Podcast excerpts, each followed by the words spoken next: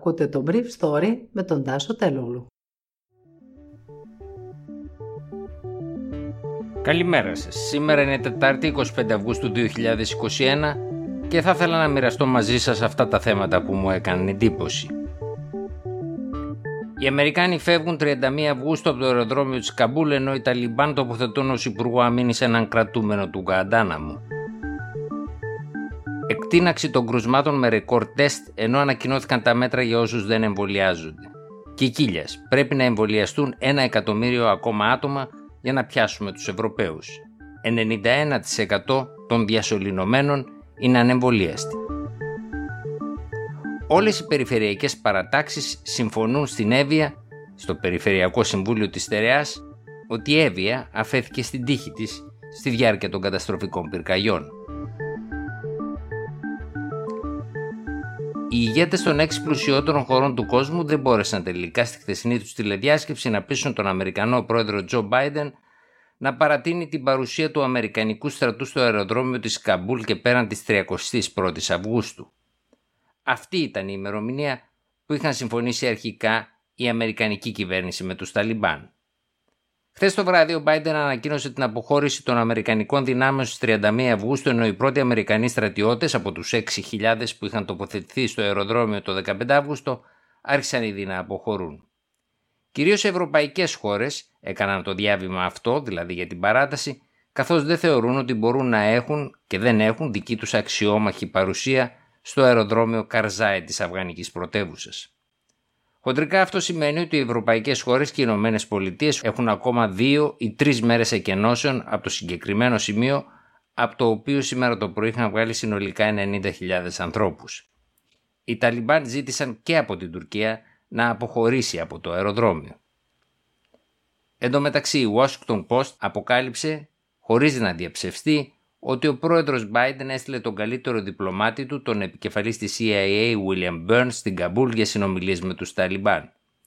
Ενώ δεν έγιναν γνωστές οι λεπτομέρειες της συνάντησης του Burns με τον ηγέτη των Ταλιμπάν Μπαραντάρ, είναι σχεδόν βέβαιο ότι ένα από τα θέματα των συζητήσεών τους ήταν και η παράταση της προθεσμίας της 31ης Αυγούστου, την οποία ο εκπρόσωπος των Ταλιμπάν είχε χαρακτηρίσει κόκκινη γραμμή.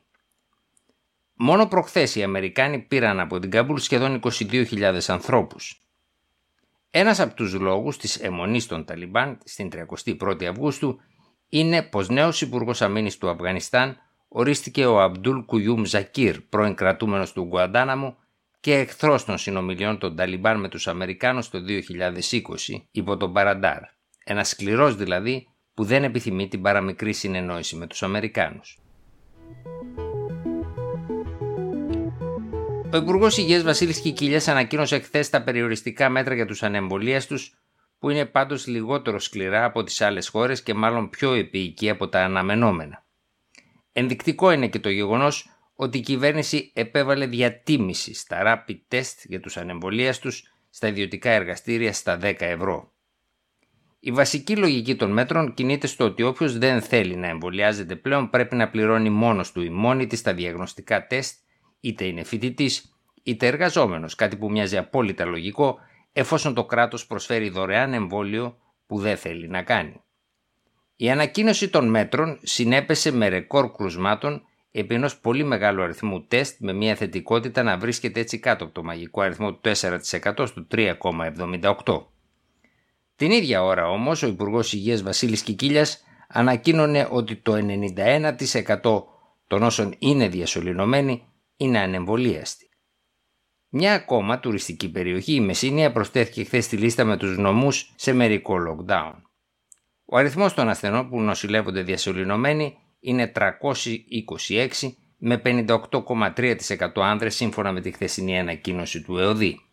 Η διάμεση ηλικία τους είναι τα 65 έτη, ενώ σε πολλά αστικά κέντρα το οικό φορτίο στα λίμματα σημείωσε έκρηξη με αυξήσεις άνω του 200% όπως στα Γιάννενα, την Αλεξανδρούπολη και τις τρεις πρωτεύουσες της Κρήτης με εξαίρεση τα Χανιά.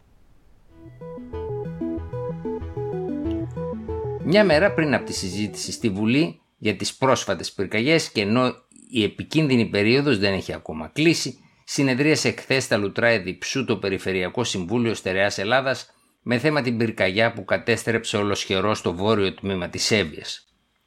Όλες οι παρατάξεις και εκείνοι που κυβερνάει και πρόσκειται στη Νέα Δημοκρατία συμφώνησαν ότι το νησί αφέθηκε χωρίς εναέριες και χερσαίες δυνάμεις τις πρώτες μέρες της φωτιάς με αποτέλεσμα να τεθεί αυτή εκτός ελέγχου και να σβήσει στη θάλασσα.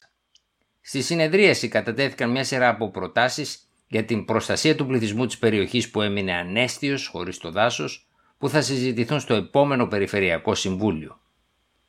Σύμφωνα με τον Περιφερειάρχη Φάνης Σπανό αυτό δεν θα βραδύνει.